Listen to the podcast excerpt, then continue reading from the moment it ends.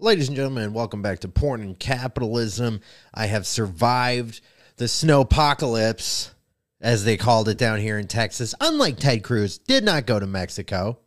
Did not go to Mexico. You know why? Because I am scared to go to Mexico personally. I've never been to Mexico. I've been to a lot of countries, never been to Mexico. I'm scared to go. Um, but also, I just uh, I didn't even know the airport was fucking open. But I guess it is if you're a U.S. senator. But as as someone who grew up in Michigan, watching Texas deal with this snow thing was kind of hilarious. And some of you might be like, it's not funny to laugh. People died, people's apartments burned down. Sure, but I was also down here for it, so I get to laugh at it. If you died, that sucks. I don't know why you'd be watching this, but my point is, nobody down here has snowplows. Nobody. I saw someone trying to fucking they they they were using a broom to shovel their driveway. Okay, I grew up here. Michigan. You see that? We got snow shovels. No snow plows in the whole state. Don't mess with Texas, okay? Unless unless it's snowing, then you can totally mess with Texas. And uh the the lack of preparation, and I get it. You're a southern state, you don't deal with snow a lot like a state like Michigan, right? But it was just it was comical to me because I'm just watching everyone's like, what do we what do we do? I don't fucking know. Drive slower, first of all. But then the other problem is no snow plows. All the snow gets compacted into ice. It's a disaster. It was a disaster. We had rolling blackouts here in Frisco for about three days. Um, we didn't fully lose power at any point. We always had water, even though the water pressure was very low at different points, which they say is bad for you. But what are you gonna do? Um, we did have rolling blackouts, which suck ass. I think that was the first time in my life that I've experienced rolling blackouts. Now, the great blackout of 2005 that hit a lot of the the Midwest area and a lot of the country, I remember that. It was about 2 days. Fucking sucked.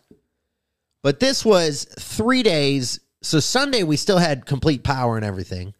Monday we started having the rolling blackouts. It wasn't until about Thursday that we basically had power all the way back. Our water pressure is pretty much back at this point. Um, but it was interesting. It was interesting. You basically we uh all me and my roommates, me and my girlfriend and Justin Essemacher and JD Poe, we became pretty good friends. We were already good friends, but then we became such good friends that we hated each other because that's what you do when it's cold and the only thing you can eat is chili off the fucking stove because your microwave doesn't work. You really got to connect with people at a different level when you run out of fucking electricity. By the way, how does nobody in the state of Texas have a generator that runs on gas? This whole state runs on gas and nobody has a fucking generator. I never thought I was going to need one of them. Never thought I was going to need one of them. These are doomsday prepper Texans who have 85 guns and enough rounds to, to take down some of the smaller countries' militaries in the world. And y'all don't have a fucking generator? I didn't think I was going to need that.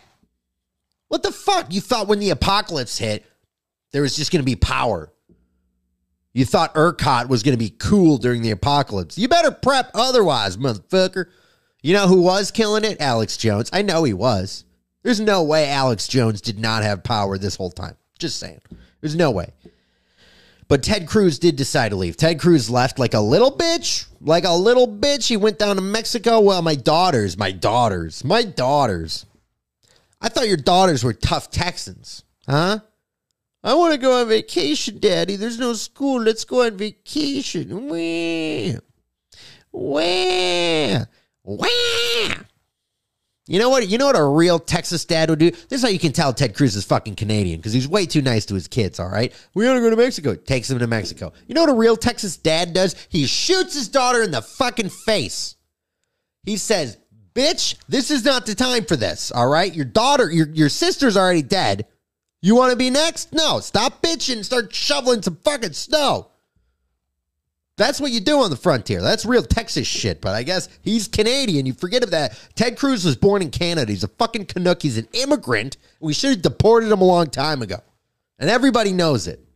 Should have deported Ted Cruz years ago. I was never a Ted Cruz fan, by the way. Didn't vote for Trump. Uh, I I I like Ron Paul. I thought his son Rand Paul was a bit of a nerd. Um, but I never was a big fan of Ted Cruz. And he tried to grow out the beard. He tried to pander to me. Guess what, Ted Cruz? It was never going to happen. He said, vote your conscience. So I voted for Kanye West. I voted Gary Johnson four years ago when he said, vote your conscience. People forget that. Ted Cruz came in second place to Donald J. Trump. A lot of people forgot about that. A lot of people forgot about the 2016 primaries. One of the most interesting races, I think, in political history, uh, the the Republican primary in 2016, and that's why he lost because he ran away. You know who didn't leave the country? Donald J. Trump, chilling, Florida, genius. kidding. Um, but I mean, everybody's freaking out on Ted Cruz. Everyone's like, dude you left your state in the middle of a national emergency. And let's be honest, the governor, Greg, uh, Greg Abbott, I believe is his name, Governor Greg Abbott, he'd have left, but he's in a wheelchair. You ever try to drive a wheelchair in snow? Me neither. But I tried to I tried to take my shopping cart back the other day through the snow, and I was like, oh yeah, this fucking sucks. They don't salt the roads. Do they not have salt? Is that a fossil fuel? Isn't salt a fossil fuel? The great state of Texas, no no salt. Everybody here has a heart condition, no salt. What the fuck? The only place I saw anybody put any salt, I'm just, I'm pissed as a Michigander who was just embarrassed by my new home state and how they do not know how to handle the snow. I still love the freedom, baby. I still love it. I still love the affordable gas prices, even though they're going up. You guys got to figure it out on the snow. You got to call your cousins up north and be like, what the fuck do we do? No phone calls, no, nothing. Just, ah, we're going to go ahead and get through it. No generators. Walmart was shut down. I drove to fucking Walmart through the snow and they're like, we're closed. I'm like, you're in the bill. Just give me the food. Give me the food. You know what was interesting about Texas, and I may not have seen the videos, not a whole lot of looting going on in Texas. You know why? Bang! You don't loot in Texas, bitch. You get shot. You literally get shot if you try to steal shit in Texas. So I, I think, again, pros and cons, pros and cons to this beautiful state. But the snow is melting right now. Uh, I was just outside uh, smoking some pot, and the snow is melting. It's going to go away. I hope it doesn't ice over. There's going to be some mad black ice if it does.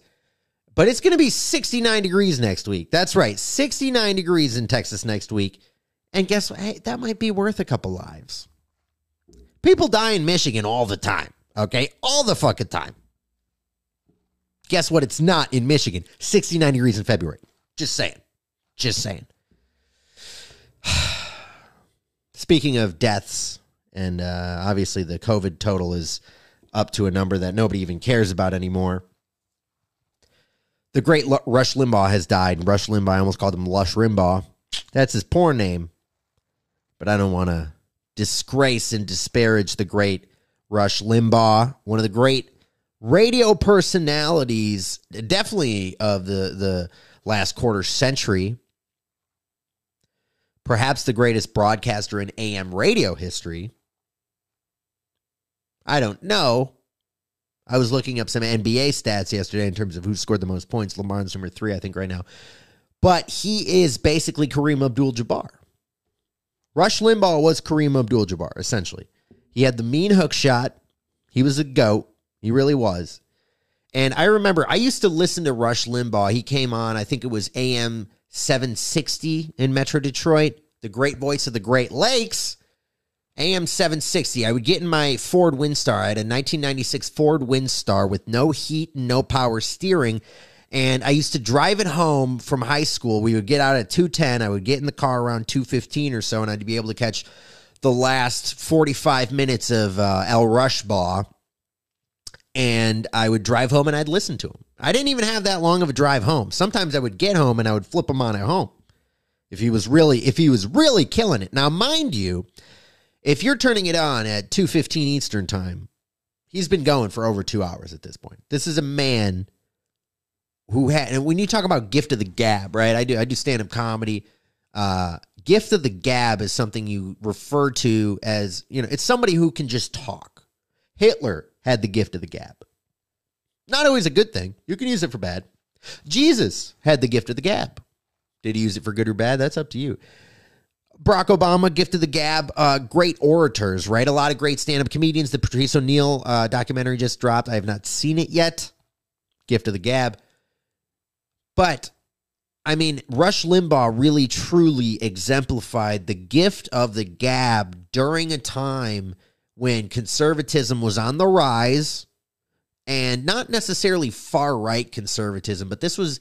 He, he, I mean, he he got big in the early '90s, I believe, in that time period, post Reagan, I believe, is when he really got rolling because when Ronald Reagan, and I wasn't around for any of this, but when Ronald Reagan was in office, obviously there was a lot of um, a lot of support for Reaganism, his brand of conservatism, and everything like that. And not that there wasn't pushback. This country has always had very diverse viewpoints, but what Rush Limbaugh was able to do in the 90s and into the 2000s, through the Iraq War, through George Bush, and all of that, he was able to get that perspective, that conservative viewpoint out to millions of Americans. Like this dude had, I don't know how many listeners on a regular basis. I guess I could look that up, but Rush Limbaugh, I mean, he he probably had 4 million listeners on an average day, I would guess. He died with a, a net worth of about $500 million, which, I mean, that alone, you have to respect a guy who's able to do that, right? Um, so, okay, here's it says December 2019 estimated that his show attracted a cumulative weekly audience of about 15.5 million listeners, becoming the most listened to radio show in the United States. 15 and a half million listeners on a medium radio, right? Radio. That's something that that so few people are able to do. It's one of the most difficult mediums because you are literally relying on your voice, right? And this guy was able to garner he the, the most listened to radio show of all time, uh, in the United States at least 15 and a half million listeners on a weekly basis and you know people can call him whatever they want to call him the the fact of the matter is you know whether he's hitler or jesus either way the guy could talk and the guy could get an audience and he could get an audience to listen and that's an important thing when you talk about patrice o'neal right patrice o'neal always always always dominated the room right there was nobody who ever thought for one second that patrice o'neal didn't have control of the room right i mean i'm sure you know people who are closer to him might know better but Patrice o'neal was a guy who dominated the room. Gift of the gab, right? Rush Limbaugh dominated the airwaves. He did. And I remember listening to him. One of the things that Rush Limbaugh was so amazing at, he was so good at deciphering what the caller is going to go with, right? Because he would take calls live on the air. And, and, a lot of times you don't know how that's going to go. So he would take a call live on the air, and within five to 10 seconds, he would be able to decipher a, pretty much exactly what is the perspective of the person calling. Do they agree or disagree with me? And he would make a decision accordingly. The guy was smart, okay? Now, was he Albert Einstein smart? Not necessarily, but he was smart in a very different type of way. Rush Limbaugh was able to make his opposition sound like an idiot because, look, at the end of the day, whether you like it or not, he was running his show. He wasn't going to let someone make a great point against what he's been saying for three hours. He's not going to let all that go to waste by some person calling from Jacksonville. He doesn't give a shit. That's bad for his show. That's bad for his business. Obviously, the right and the left both have points, both have flaws. He knew that better than anyone, but he was great at selling the listeners, right? He was great at selling the listeners on the idea that Rush had the answers his listeners, if you listen to, uh, if you if you were to interview Rush Limbaugh listeners, diehards, and fans like that, they would be like, he he was the smartest man on the planet. And how did a guy who dropped out of college multiple times, how did he come off so smart to these people? Because he was able to frame his arguments in a way that they they were like, he has to be right. He can't not he can't be anything but right. And that's very clever. Very clever. He would shut people down so quick. And you hear sports, uh, you know, sports, uh, what do you call them? Sports radio guys. They do this too. You know, they'll recognize, okay, this is an out of town fan. Don't let him don't let him talk too much shit and we'll shut him off. You can just hang up on him. Real easy. But Rush was good at it. And then maybe even more to his credit, when Rush had a caller who agreed with him, he would let that caller feel important. And more so than that, he would let those callers feel heard.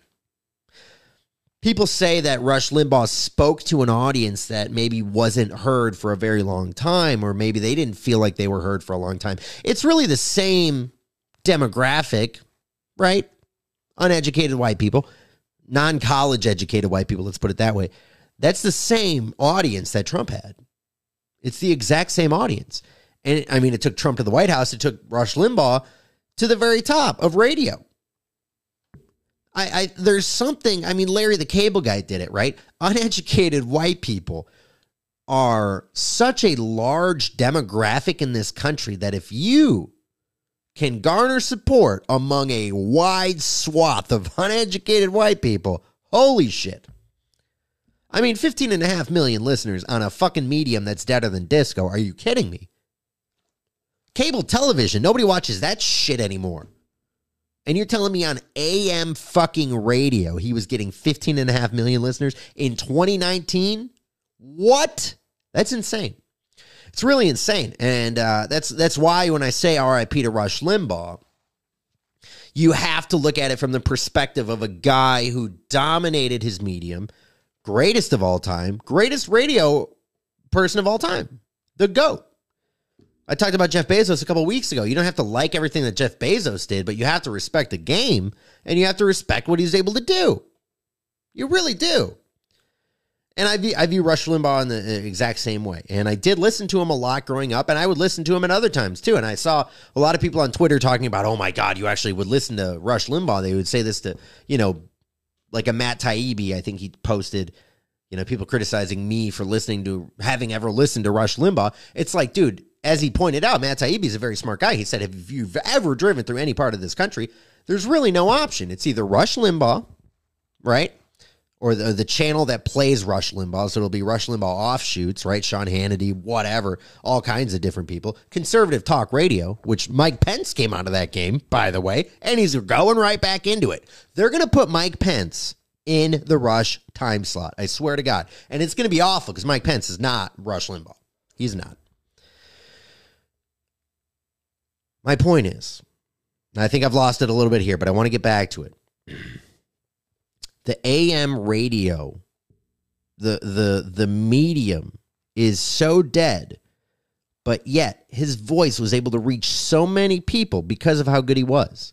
And yeah, a lot of the times he was the only literally the only show in town right? You drive through certain parts. I remember driving through Kansas, coming back from LA one time, coming back to Michigan, and I'm driving through Kansas, and it's literally Rush Limbaugh, right? This is right before the pandemic. Rush Limbaugh, it's it's gospel and country. So I'm like, I guess I'm, I'm 100% listening to Rush Limbaugh now. It's Rush Limbaugh interviewing Donald Trump. He interviewed Mike Pence, and they were talking about COVID before COVID even happened. A lot of people forget when COVID was just starting to gain, you know, popularity and notoriety, when COVID was on the come up, as you could say, there was an incident where Rush Limbaugh said COVID is a hoax. And they blew him up. They murdered him. They literally tried to kill him over this shit. And he came on the next day the way that Rush Limbaugh does. He came on and he said, Look, I didn't say COVID isn't a real illness. Okay. I said that the way the mainstream media is handling Donald Trump's travel ban from China is a hoax. Okay. They're calling it racist. It's not racist.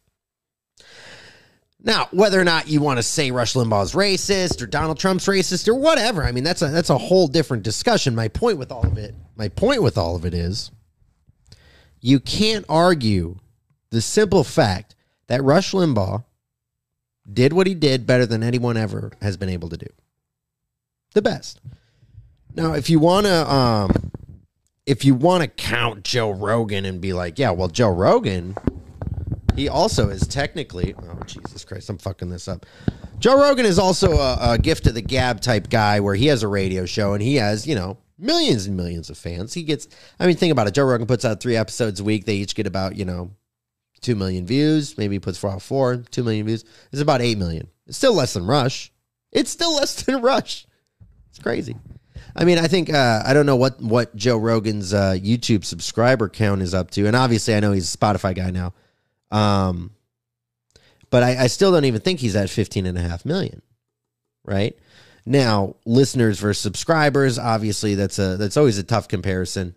Um, here we go. Joe Rogan, 10.4, 10.4 million subscribers, only 277 videos posted. So again, they took off a lot of his podcasts but, you know, it's going to happen when you make a deal with Spotify. The other thing I really loved about Rush Limbaugh was the EIB network. Such a classic name, EIB Network, the Excellence in Broadcasting Network. It's a great name. The marketing, the branding for it was phenomenal with the, you know, it kind of looked like a backwards three, making the EIB, you know, the B and the E kind of mirrored each other. It was beautiful.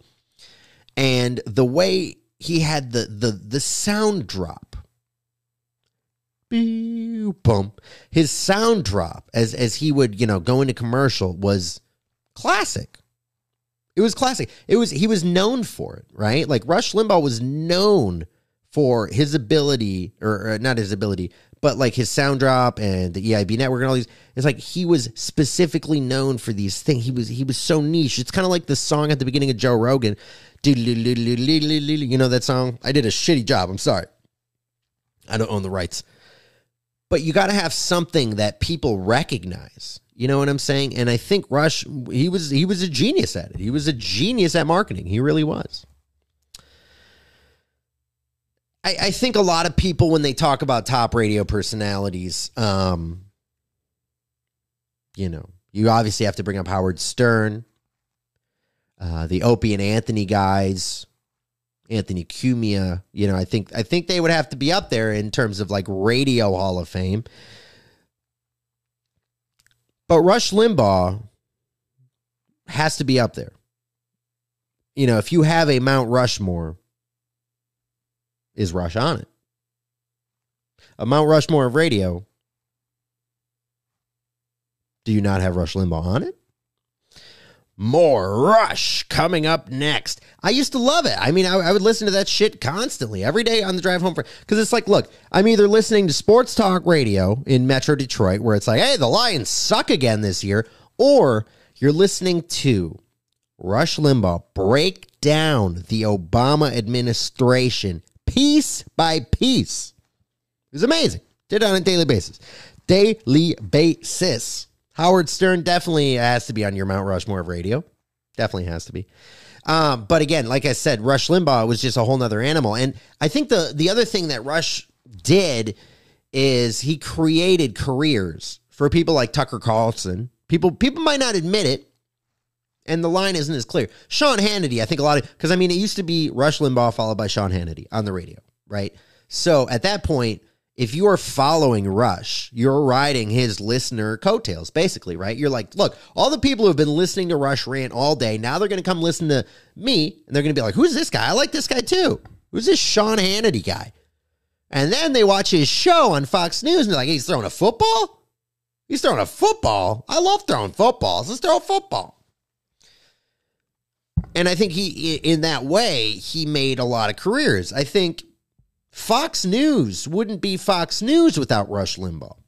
Because what happens? You know, you're in your car, you're in your big rig, right? You're driving down the highway in Iowa. You're listening to Rush, and he's just saying everything you've been fucking thinking about the goddamn liberals and the fucking the fucking New World Order and the UN and all this shit, and it's all coming. It's all Alex Jones, but AM radio style, sellable. He's like the clean comic to Alex Jones' insane fucking crazy eye. Then you go home. You just been listening to three hours of Rush Limbaugh. You go home, you flip on the TV. What do you want to watch? You want to watch Fox News, baby. It makes you feel good. Makes you feel so good. Oh, Fox News with those blonde chicks telling me all the things I want to hear. Everything I've been listening, everything I've been hearing. This genius with no face, Rush Limbaugh. I don't even know what he looks like. EIB, excellence, and everything you've been hearing all day. You now get to see it from a hot blonde woman in prime time. And I think for a large swath of the country, that was genius marketing. Call it what it is. It's fucking genius. It really is.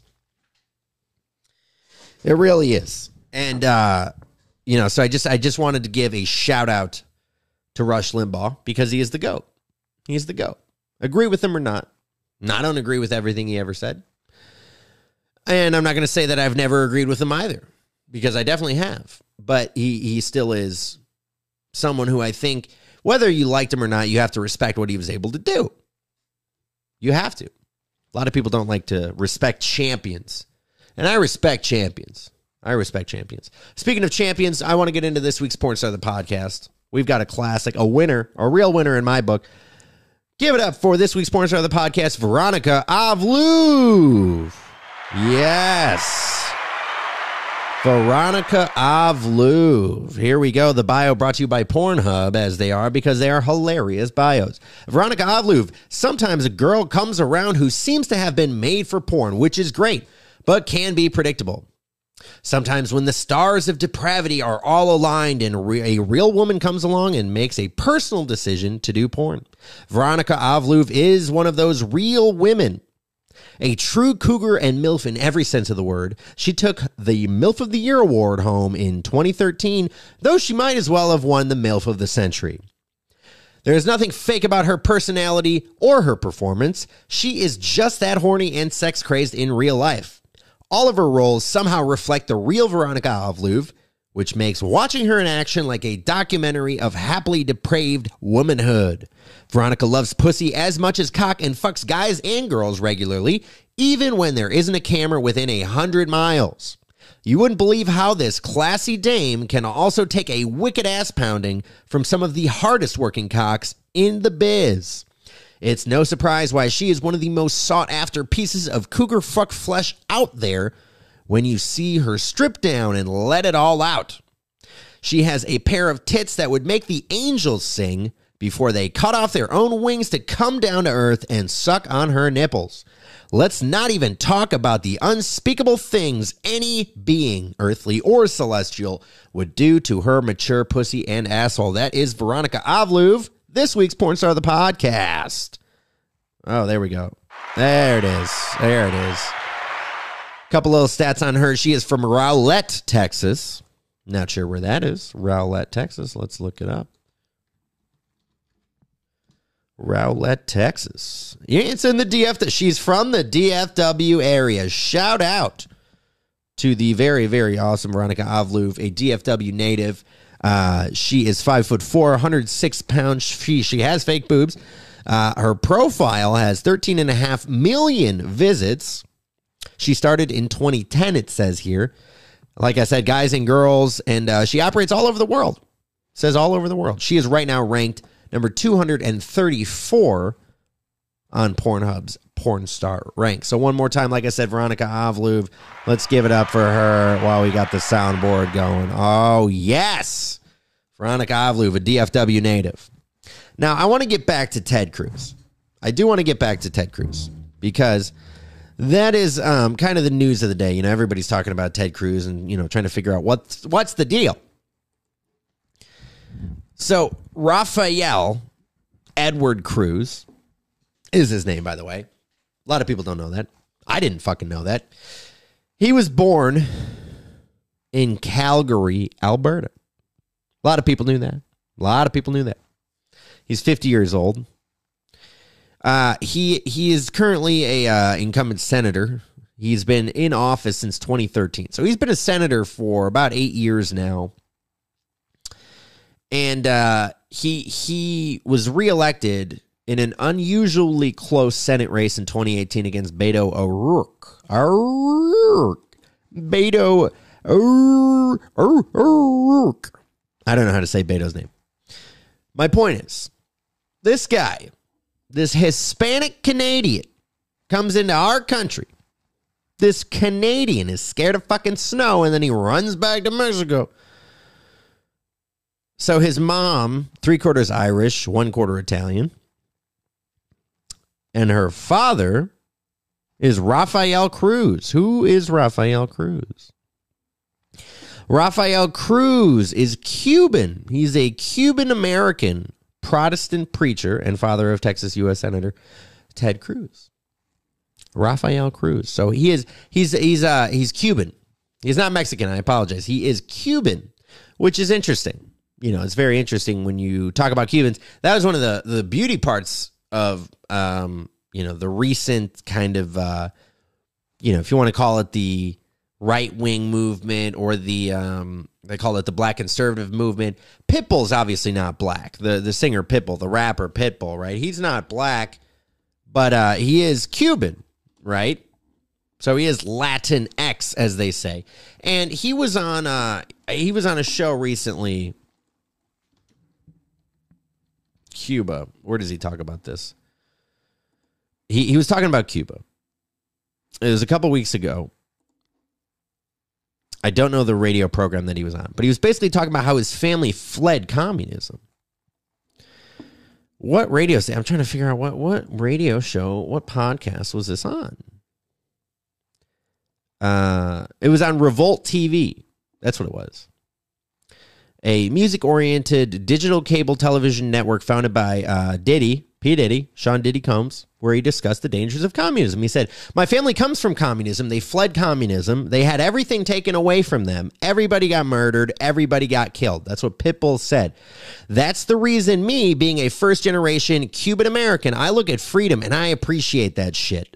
I appreciate every opportunity. That comes from the fact that Castro took over everything. Cuba, Cuba was taken over by Fidel Castro. Cuba, uh, still a communist country today. A lot of people don't understand about communism. They take everything from you. That's what Pitbull was trying to talk about here, right? He was trying to talk about the fact, and and you know, say what you want about Ted Cruz. He's got a lot of flaws, like he likes to spoil the shit out of his fucking kids because he's a nice Canadian. Pitbull makes a good point here. There are a lot of Cuban Americans in this country. There are a lot. A lot of them are in Miami, obviously. It's near Cuba. But Cuba is a unique situation where it was a it was a pretty well-to-do country before communism came into play, and then communism came in and just shut everything down. The economy gets shut down. You know, people like to point out these pictures of um, grocery stores during COVID that had empty empty aisles, right? No toilet paper, no bread. And, you know, I was at a grocery store here in Texas recently during all this snowpocalypse bullshit. And yeah, there were empty bread aisles. Guess what? They still had tortillas and a ton of other food. The funny thing to me, though, is people are like, see, see, see, empty shelves in capitalism. See, empty shelves, empty shelves. Now what, capitalism? Yes. Even capitalism cannot prevent natural disasters from causing people to have a run on the grocery store.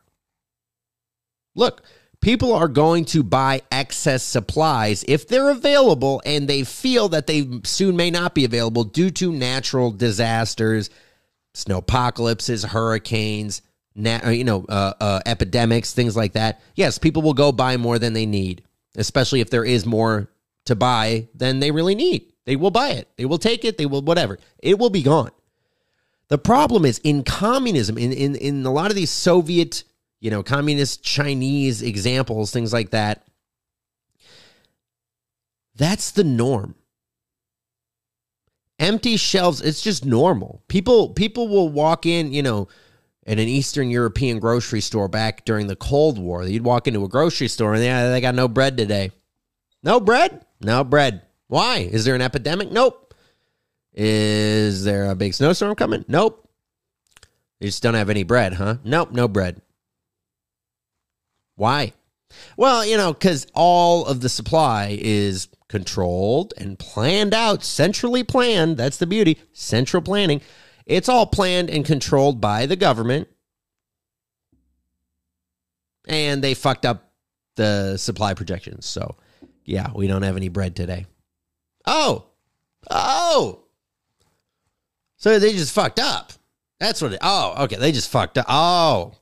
Got it. They fucked up. They oh they oh they fucked up. You're telling me communist governments fucked up. And look, that's not to say that the market never fails. The market does fail. Clearly, I mean the market failed when it didn't have enough power for the people in Texas. you know, the market failed in that scenario? Was it because, you know, they didn't think that this was a possibility? Sure, for sure. Another part of it is as soon as shit got cold, everyone in Texas cranked their heat to 85 fucking degrees. Guys, guys. And, uh, you know, people want to say, well, if there had been all this regulation and all this government oversight and all this and all this and all this. Yeah, yeah, you're right. On that one, you're right. This particular case then would not have happened. But if you start imposing government regulations on literally everything, right?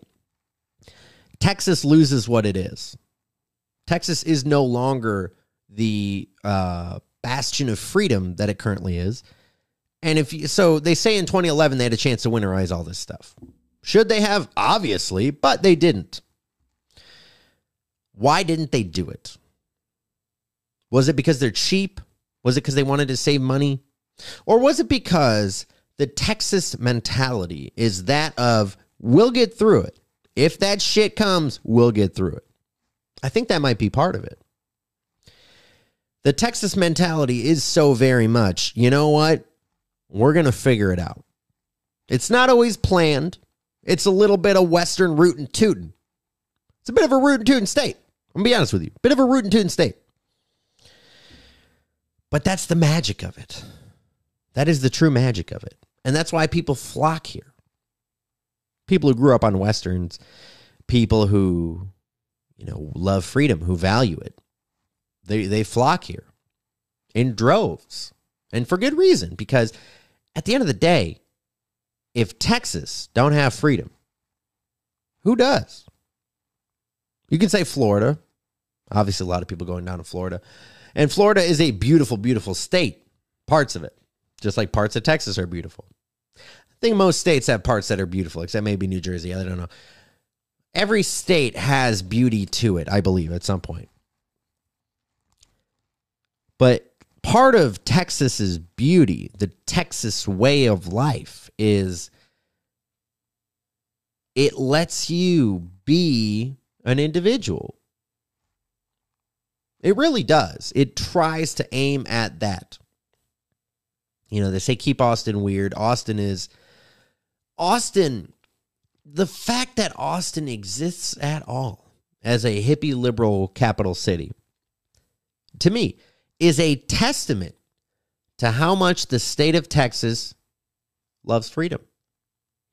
Texas loves freedom so much that they will allow one of their biggest cities to just be overrun by hippies and homeless people because that's what they want to do. Look, the people in Austin, they want to be hippies. They want to smoke weed. And guess what? Not all of them do. But, you know, they want to be they want to be weird. And you know what Texas said? You go ahead and be weird there. You be weird right over there. I'm going to do my shit here. You do your shit there. And guess what? We don't, we don't have a problem. That's what I love about Texas. Texas is very much one of those. We're going we're going to see about that. We're going we're going to see about that. Texas is a place where you know, they talk about a New York minute. A Texas minute is about a minute and 30 seconds. Takes a little bit of time. You gotta, you know, you gotta slow down a little bit. And I've been trying to slow down. I'm not a, I'm not a, I'm not a slow it down kind of guy. You know, I've been trying to slow it down. Indicas, you know what I'm saying? Trying to slow it down. But in Texas, people look at it from a different perspective. They say, we will get to it when we get to it. We will figure it out when we cross that bridge, right? We'll cross that bridge when we get there, whatever you want to call it. And I think this snow apocalypse was essentially that. Yeah, 2011, 2013, whatever it was, they were like, hey, we could winterize all this. And then, you know, if we ever have a snow, big snowstorm, you know, no one will lose power. Everything will be fine. And in a very Texas way, they said, oh, we'll just, we'll figure that out when it happens. And guess what? They did. Did people die? Yes. People die in Texas all the time. Is it a tragedy? It is. Unnecessary. Sure. Should they have winterized it? I believe so. I think so. But that does not change the fact that the Texas mentality is what makes Texas Texas.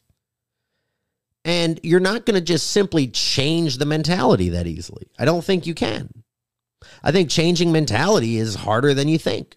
That's why places are the way they are. And again, that Texas mentality is it's a beautiful thing. I saw earlier today I was looking up on Wikipedia. I was looking at female governors. I didn't know Texas had had two female governors. And I got down a rabbit hole as you do on Wikipedia or as I do on Wikipedia and I started looking at female governors in America. The first uh, female governors, actually, uh, in the same year, 1925, female governors in the state of Texas and in the state of uh, Wyoming. I just want to pull up their names because I think they d- deserve to have a. I think they deserve to get recognition. The first two female governors in the United States of America. Uh, the first one actually was in Texas. Her name was Miriam A. Ferguson. She served two consecutive, uh, uh, sorry, non-consecutive terms, two non-consecutive terms. She served two years from January 20th, 1925 to January 17th, 1927, she retired. And then she served again from January 17th, 1933 to January 15th, 1935, and again retired.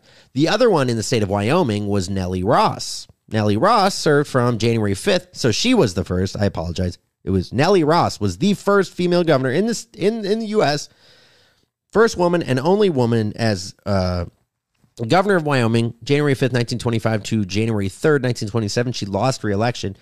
But those were the first two female governors in this country.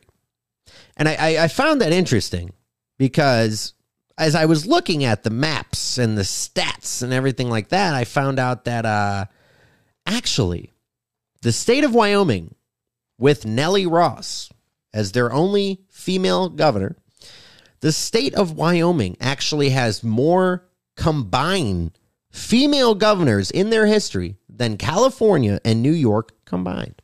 Neither New York nor California has ever had a female governor.